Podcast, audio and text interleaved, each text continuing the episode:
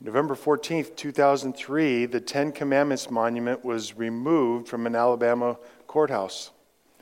In nineteen sixty-two, public prayer was outlawed at public schools.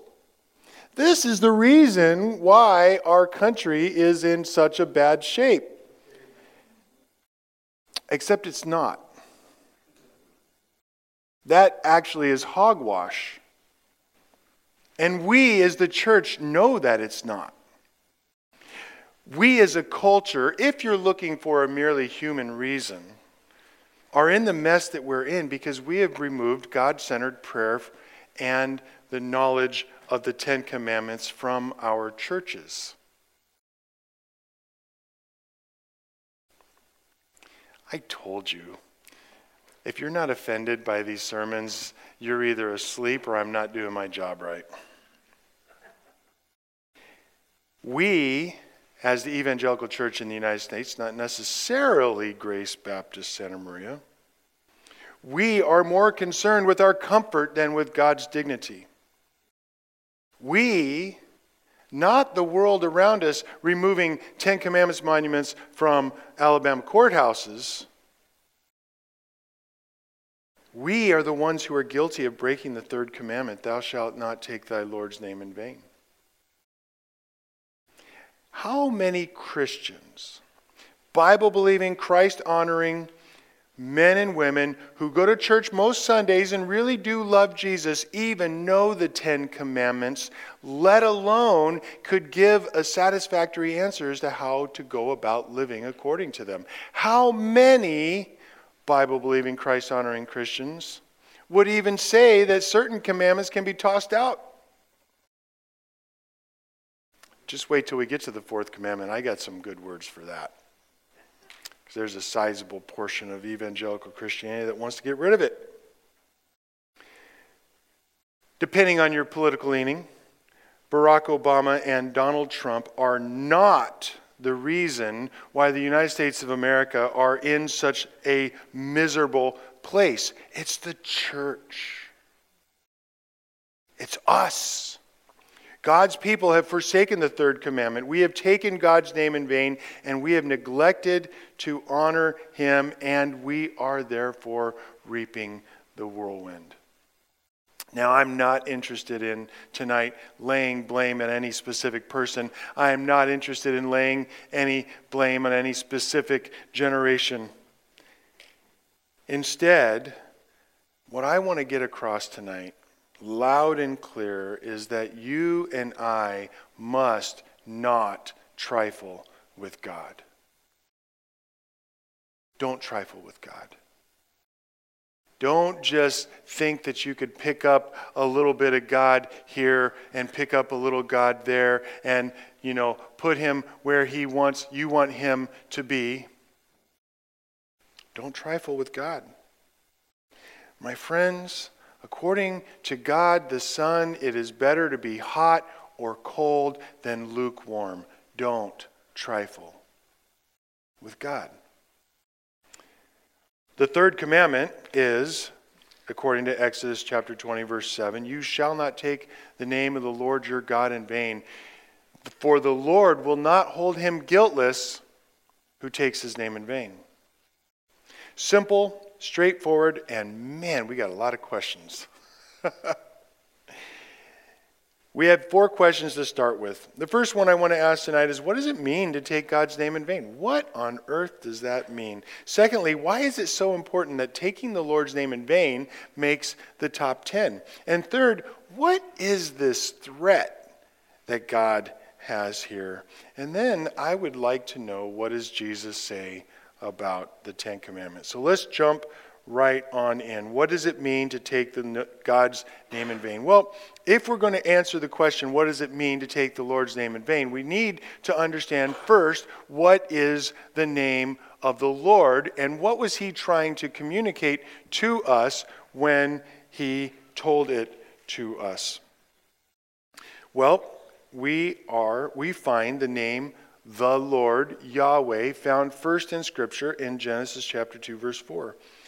where it says, these are the generations of the heavens and the earth when they were created, in the day that Yahweh God made the heavens and the earth. Yahweh, the Lord, is the creator God. He is the maker of heavens and earth, the seas and all that is in them.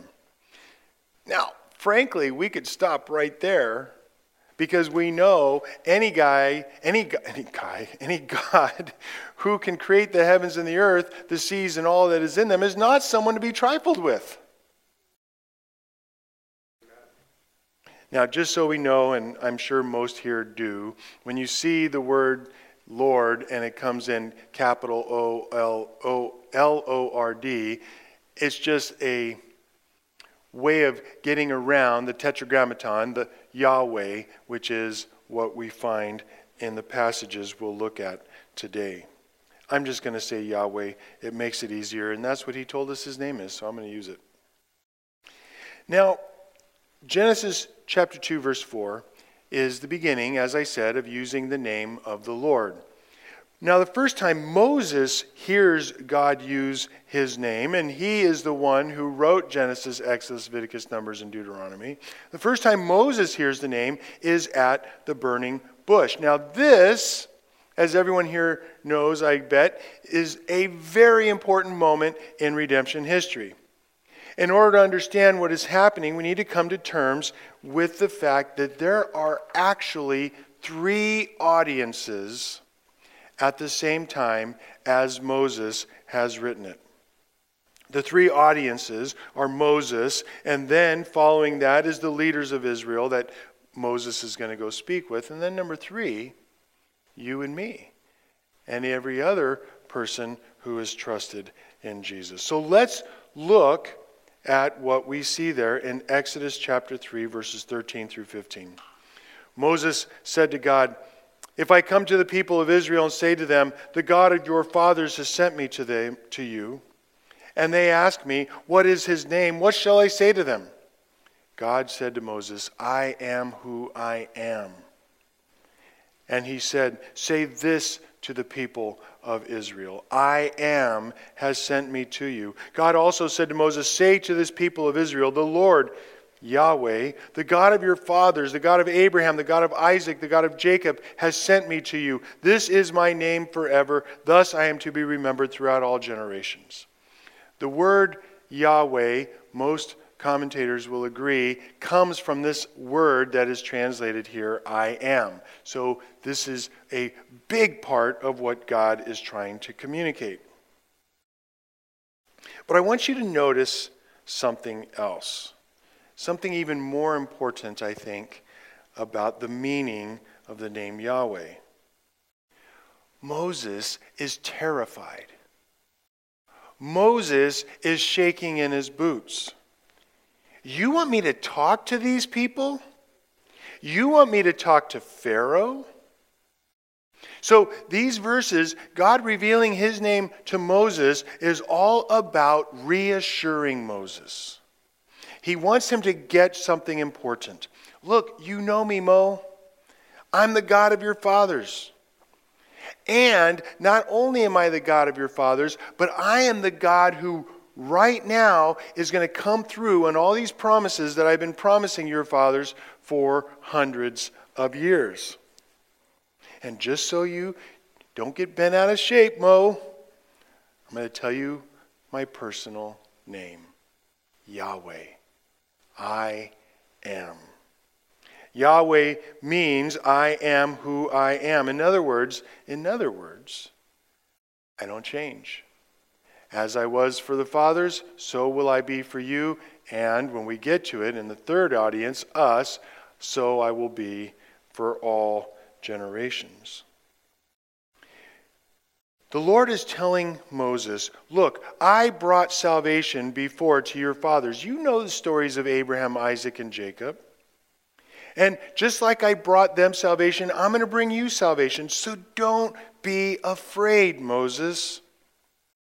And it's this "I will bring salvation, Moses," that I want to argue is the most important part of the name that Jesus, that Yahweh teaches Moses and his intended audience of the leaders of Israel. But notice the end of this, he says, my name Yahweh, this is my name forever, and thus I am to be remembered throughout all generations. Obviously, the Lord understood, okay, Moses, you're getting this message, and Moses, you're going to pass it to the leaders of Israel, but then Moses, we need to make sure this keeps going. We need to make sure that it keeps going and that people keep hearing and that people keep knowing that I am the consistent God. I am the God who fulfills my promises. Now, God, we need to hear, is speaking to us. And when we trifle with this God, when we take his name in vain and treat it as if it's not worth anything, it is this God that we are disrespecting. We are cutting off our nose to spite our face. Oh my goodness, what are we thinking? Yahweh reveals his name to Moses directly, and then he does so again only a few chapters later. Now, of course, most here know this story. If you don't, Google it later.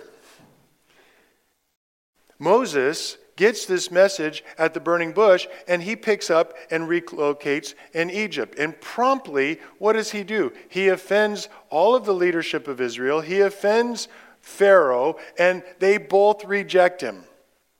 So, the text says, he returns to Yahweh. Now, what does that mean? Not exactly sure. But he has another conversation with the Lord.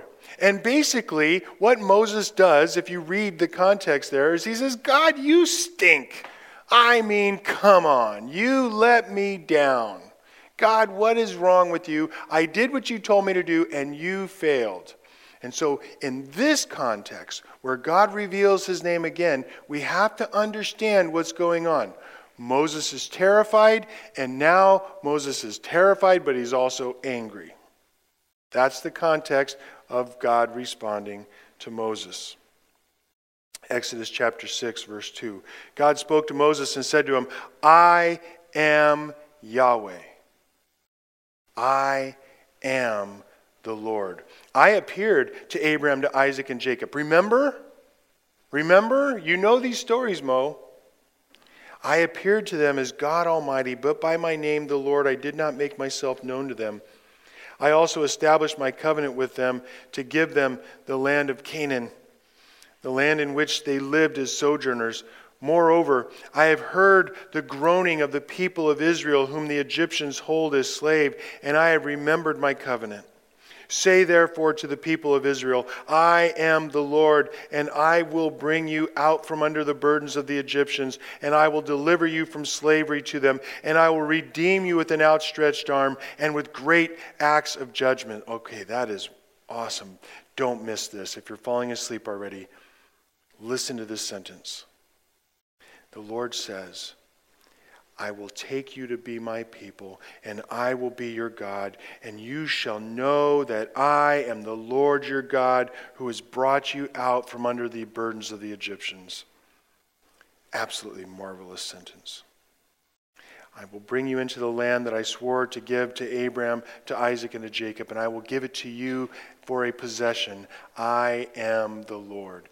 Now remember, you can't miss this. This is central to understanding not only what it means to take the Lord's name in vain, but what it means that it's the Lord's name in the first place. God is defending his name and his character to Moses. Now, he could have just squished him like that. I mean, that's what we deserve, right? Had there been a third commandment at this very moment, Moses absolutely, for sure, squashed it. Moses certainly broke the commandment.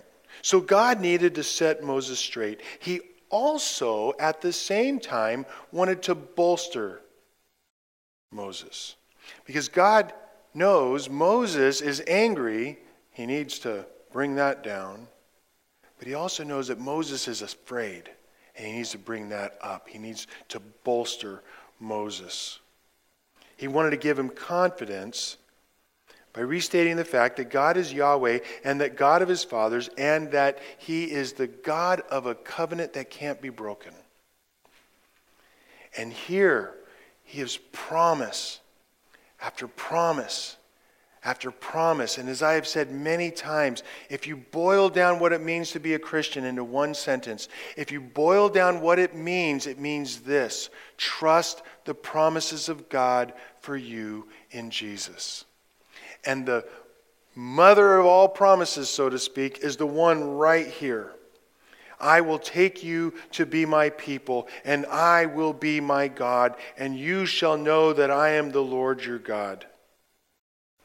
And then he'll state the promise of the first redemption, who has brought you out from under the burdens of the Egyptians. But we know from the New Testament that there is a greater redemption that he has already accomplished, and one that he will accomplish again.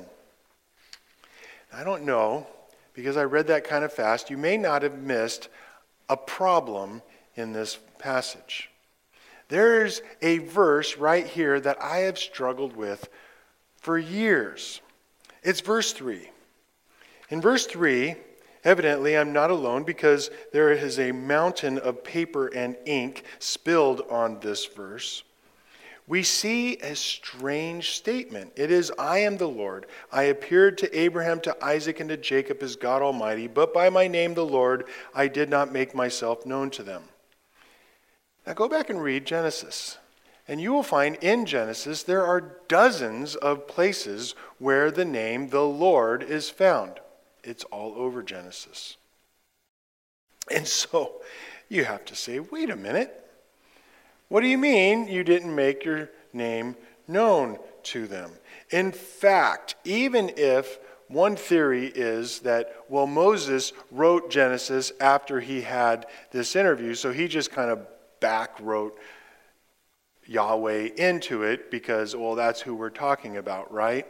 Well, that theory really doesn't work. And there's at least two places that it doesn't, if not more. In Genesis fifteen seven, the Lord reveals himself to Abraham with the statement, I am the Lord. I am Yahweh. And just for good measure, in Genesis twenty-eight, he does the exact same thing for Jacob. Now, I don't believe that this is a mistake.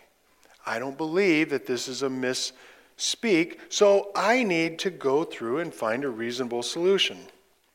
One other solution is that the statement, but by my name, the Lord, I did not make myself known, is actually a question, a rhetorical question. And grammatically in the Hebrew, it works. You can do that. The question would be something like, did I not make myself known by my name, the Lord? Now, I really kind of like that idea, but in every single one of my favorite translations, every single one of them, they rejected that possibility. So I'm like, dang, I wish one translation would have picked it up. Then I could have been like, yay. Boy, some of you guys are asleep. Thank you. Some of you are laughing at me. That's good. I need that. It tells me you're awake. But there is another solution, and this is the one that I go with. What we see here and why I'm bringing all of this up is that the Lord is making a difficult statement. He wanted Moses to catch this. He wanted Moses' leaders to catch this. And he wants you and me to catch this, because we he wants us to scratch our heads and go, wait a minute, what, what do you mean you didn't reveal your name, Yahweh, to them? It's not the point. The point is that he did not reveal his name Yahweh in the full meaning of the redemption that he was planning. What I mean is this: Abraham got rescued by Yahweh several times. In fact, many people got rescued by Yahweh several times, but God did not rescue the nation. And what he is doing here, what he is saying here, is that Yahweh means so much more than just this little tribal deity of this small group of people wandering around the desert. This is big. This is huge. Yahweh is not some tribal deity. Yahweh is the God who can make the Red Sea split. Yahweh is the God who can rain manna and feed millions every single day out in the desert. And what he's saying is, I haven't revealed this yet. I haven't shown you this yet. But I will. I am. And I will continue to do so. Now, there's one more passage that we have to look at in Exodus to give us this a fuller, completer understanding of what it means, the name, what the name Yahweh means, so that we will know not to trifle with him. And that's found in Exodus chapter thirty-four, verses five through eight. The Lord descended in the cloud and stood with Moses there and proclaimed to him the name of the Lord. The Lord passed before him and proclaimed, Yahweh, Yahweh, a God merciful and gracious, slow to anger, abounding in steadfast love and faithfulness, keeping steadfast love for thousands, forgiving iniquity and transgression and sin, but who will by no means clear the guilty. Visiting the iniquity of the fathers on the children and the children's children, the third and fourth generation. And Moses quickly bowed his head toward the earth, and he worshipped. Moses, two chapters earlier, had asked God to reveal himself. Moses, God said, okay, hold on a second. Right after that, the whole golden calf incident happened. You remember the golden calf incident. Moses was up on the hill. No one saw where he was. And so the leaders of Israel came and they convinced Aaron, hey, Aaron, you know what? We don't know what happened to this Moses guy. We want you to make representations of God so we can worship him. And Aaron decided that he wanted to spectacularly break the second commandment and began worshiping the right God in the wrong way. By the way, much of what's going on here, you have to refer back to the second commandment sermon that I did. Please go back because there's a lot overlap. So now, Moses goes down, handles the situation down there. He walks back up the hill, and guess what? He's got to talk to God again. Personally, I'm wondering if he had wished he had not asked for that personal one-on-one, face-to-face with God. Because I think that Moses, once again, is terrified. I think he's scared. I think Moses is terrified that God will abandon Israel because they, we, are such a sad, fickle lot. Moses' fear about that is not unfounded, because we are a sad, fickle lot. But God, graciously, agrees to allow Moses into his presence because he wants to make one thing absolutely clear. Doesn't matter where you've been. Doesn't matter what you've done. God is with you. You can be sure that if you trust him, wherever you've been, whatever you've done, he is for you. If you don't trust him, if you push him away, it doesn't matter if you've been to church every single day all your life, you can be sure that he will thwart you. Yahweh wants to make absolutely clear that he is a gracious, quick to forgive God, and he is loath to condemn. Yahweh, God the Father, is a forgiving God. Jesus and the Father are not at odds. God the Son and God the Father are together on this. And if you want more proof for that, you go back to what Jesus' name was. What was it that Mary and Joseph called him? They called him Yeshua. Yeshua is the Hebrew version or Aramaic version of Jesus, and it means the Lord saves. True believers in those days were not under the impression that God wanted to destroy true believers.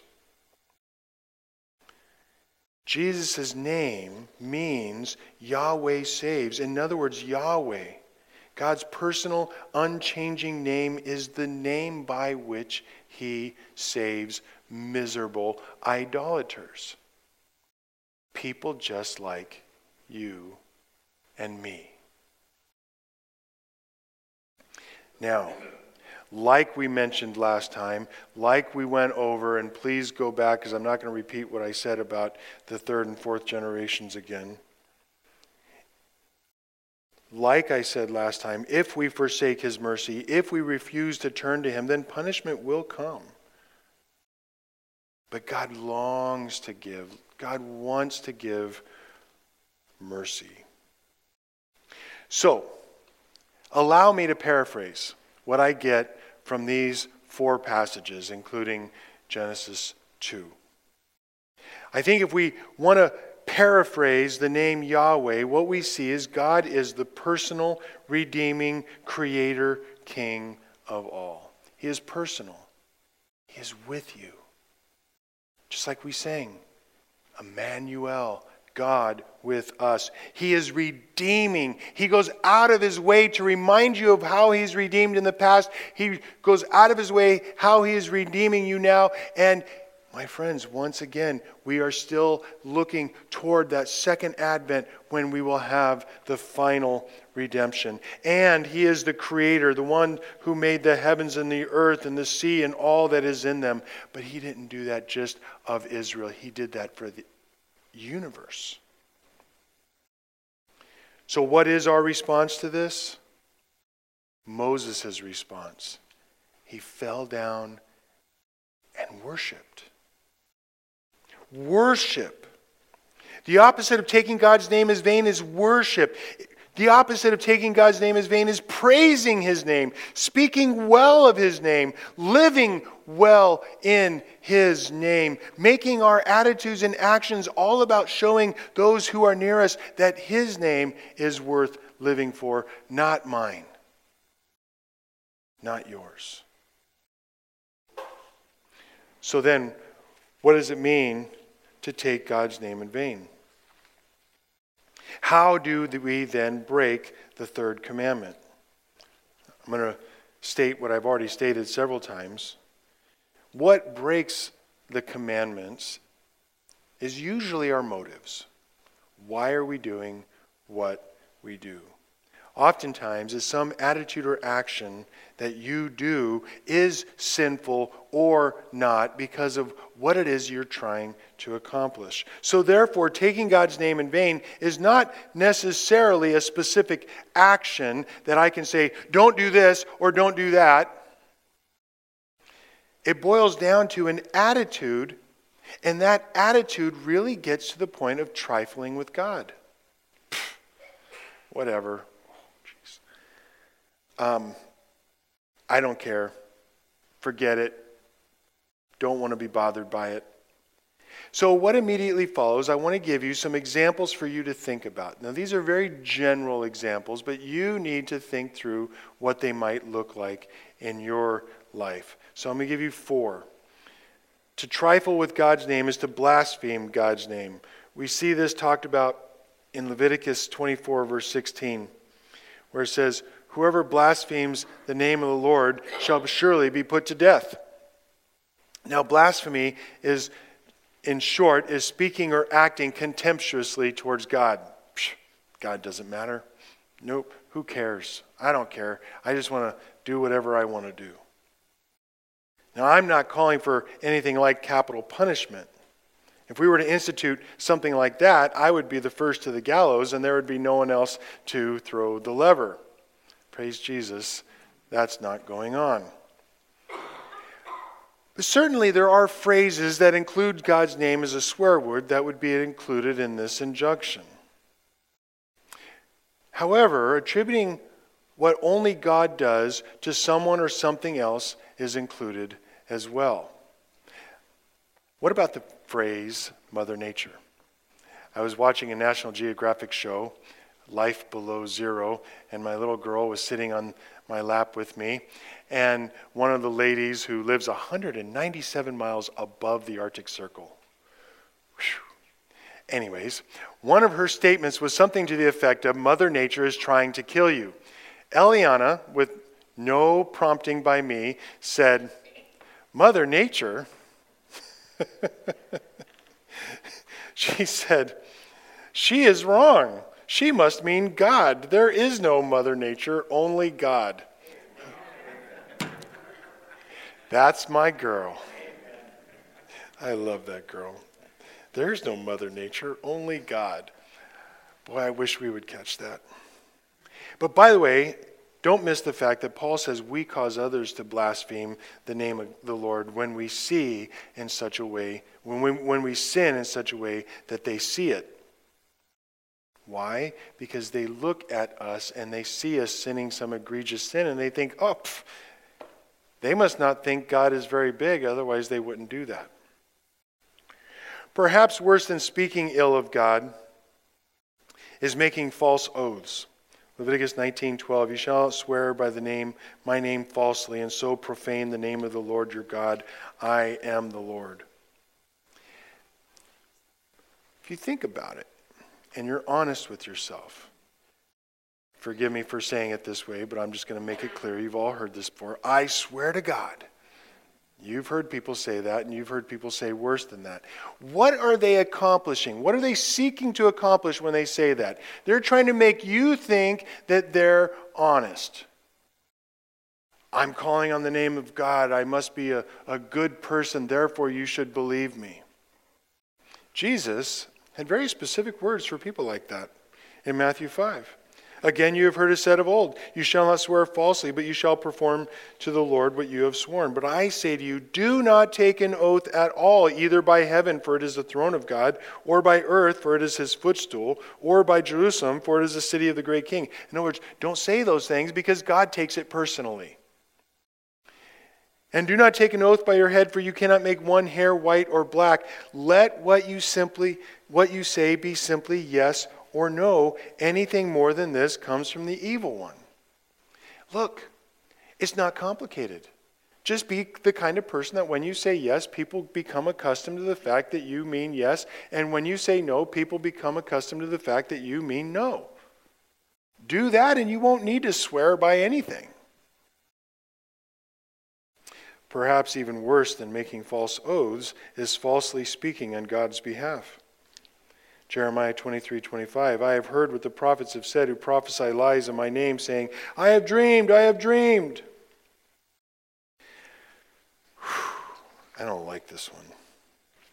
Because speaking for God is very problematic. It's better simply not to do it. However, I have an occupational hazard, and I'm required to get up and tell you what the Lord has said. And Lord willing, I do it in such a way that I am giving you what God has said and not my own. But this is also why James said that those who teach will be judged with a greater strictness. But the temptation is there. Temptation is there for you when you're talking to family members that you see doing foolish things. And you just want to say, well, God wants you to do this. One time, Pastor Dwayne jokingly said, I wish I were charismatic. Then I could just say, God told me. Now, if you know Pastor Dwayne, you know he was kidding when he said that. And we both had a good laugh. But you understand why he said it. Because it's tempting to say, well, this is what God says. Don't do it. Don't do it. Go to chapter and verse, tell them the chapter and verse, and let them figure it out. The Holy Spirit is bigger than you, and he's smarter than you. Let him do it. Probably worst of all is false worship. Isaiah twenty-nine thirteen, the Lord said, because of this people, because this people draw near with their mouth and honor me with their lips, while their hearts are far from me, and their fear of me is a commandment taught by men. Oh.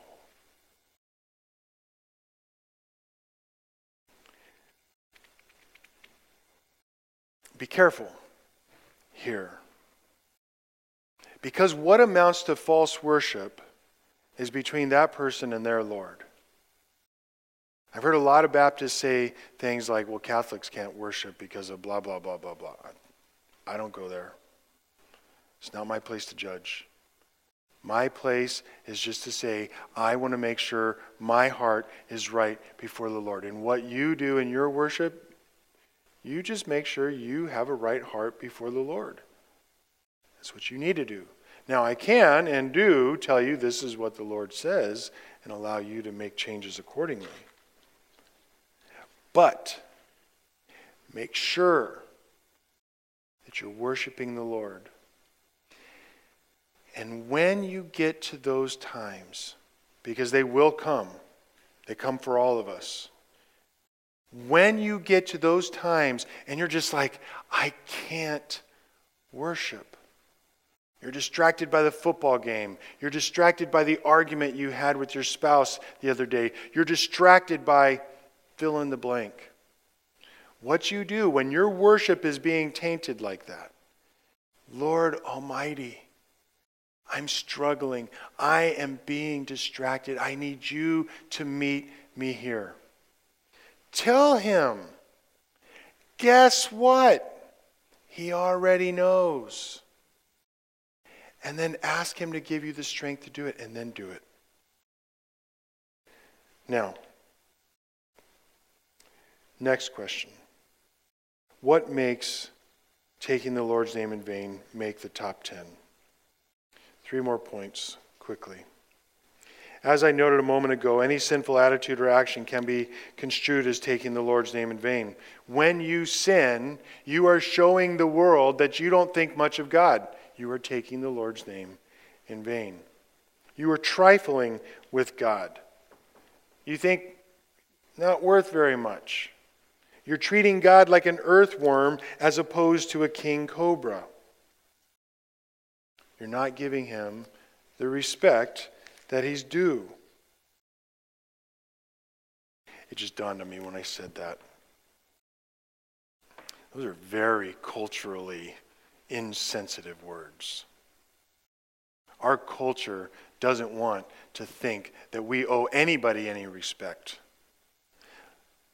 Let me submit that the one who created the heavens and the earth and the sea and all that is in them is due your respect. What is the threat? Again, we'll look at the commandment again. You shall not take the name of the Lord your God in vain, for the Lord will not hold him guiltless who takes his name in vain. You know what my paraphrase of that is? Don't trifle with God. Don't treat him like an earthworm. Not very important. Don't trifle with him. Don't diss him.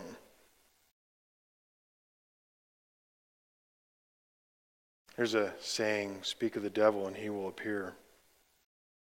That may or may not be true. I mean, it makes a good point, I guess.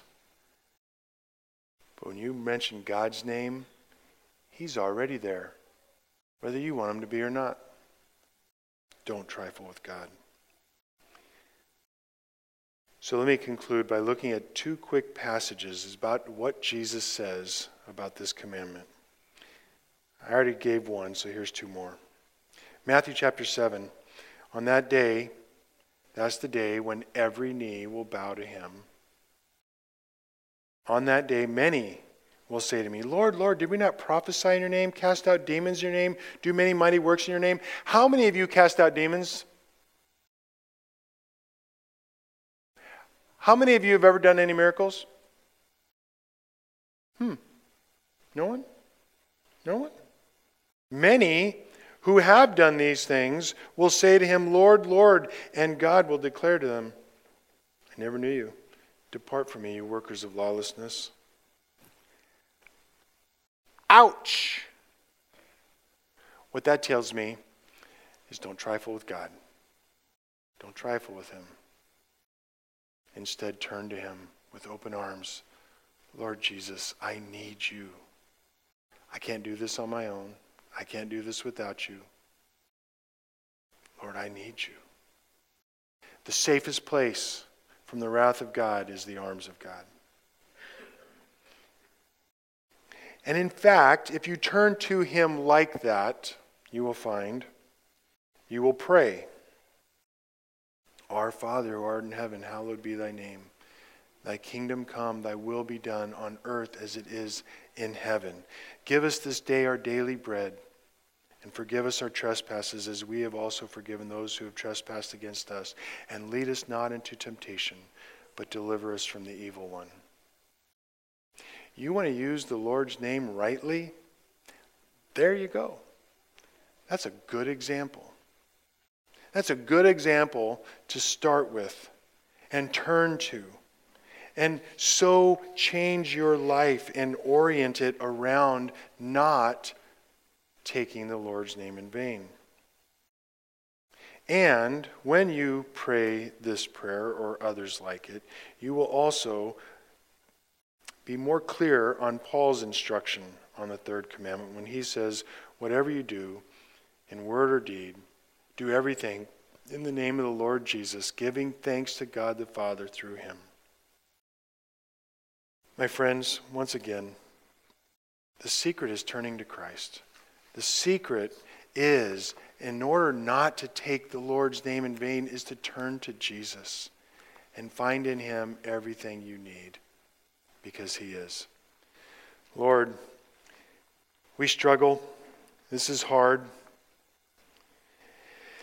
And we know you are with us.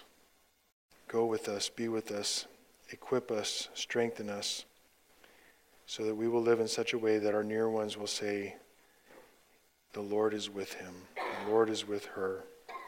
In Jesus' name we pray. Amen.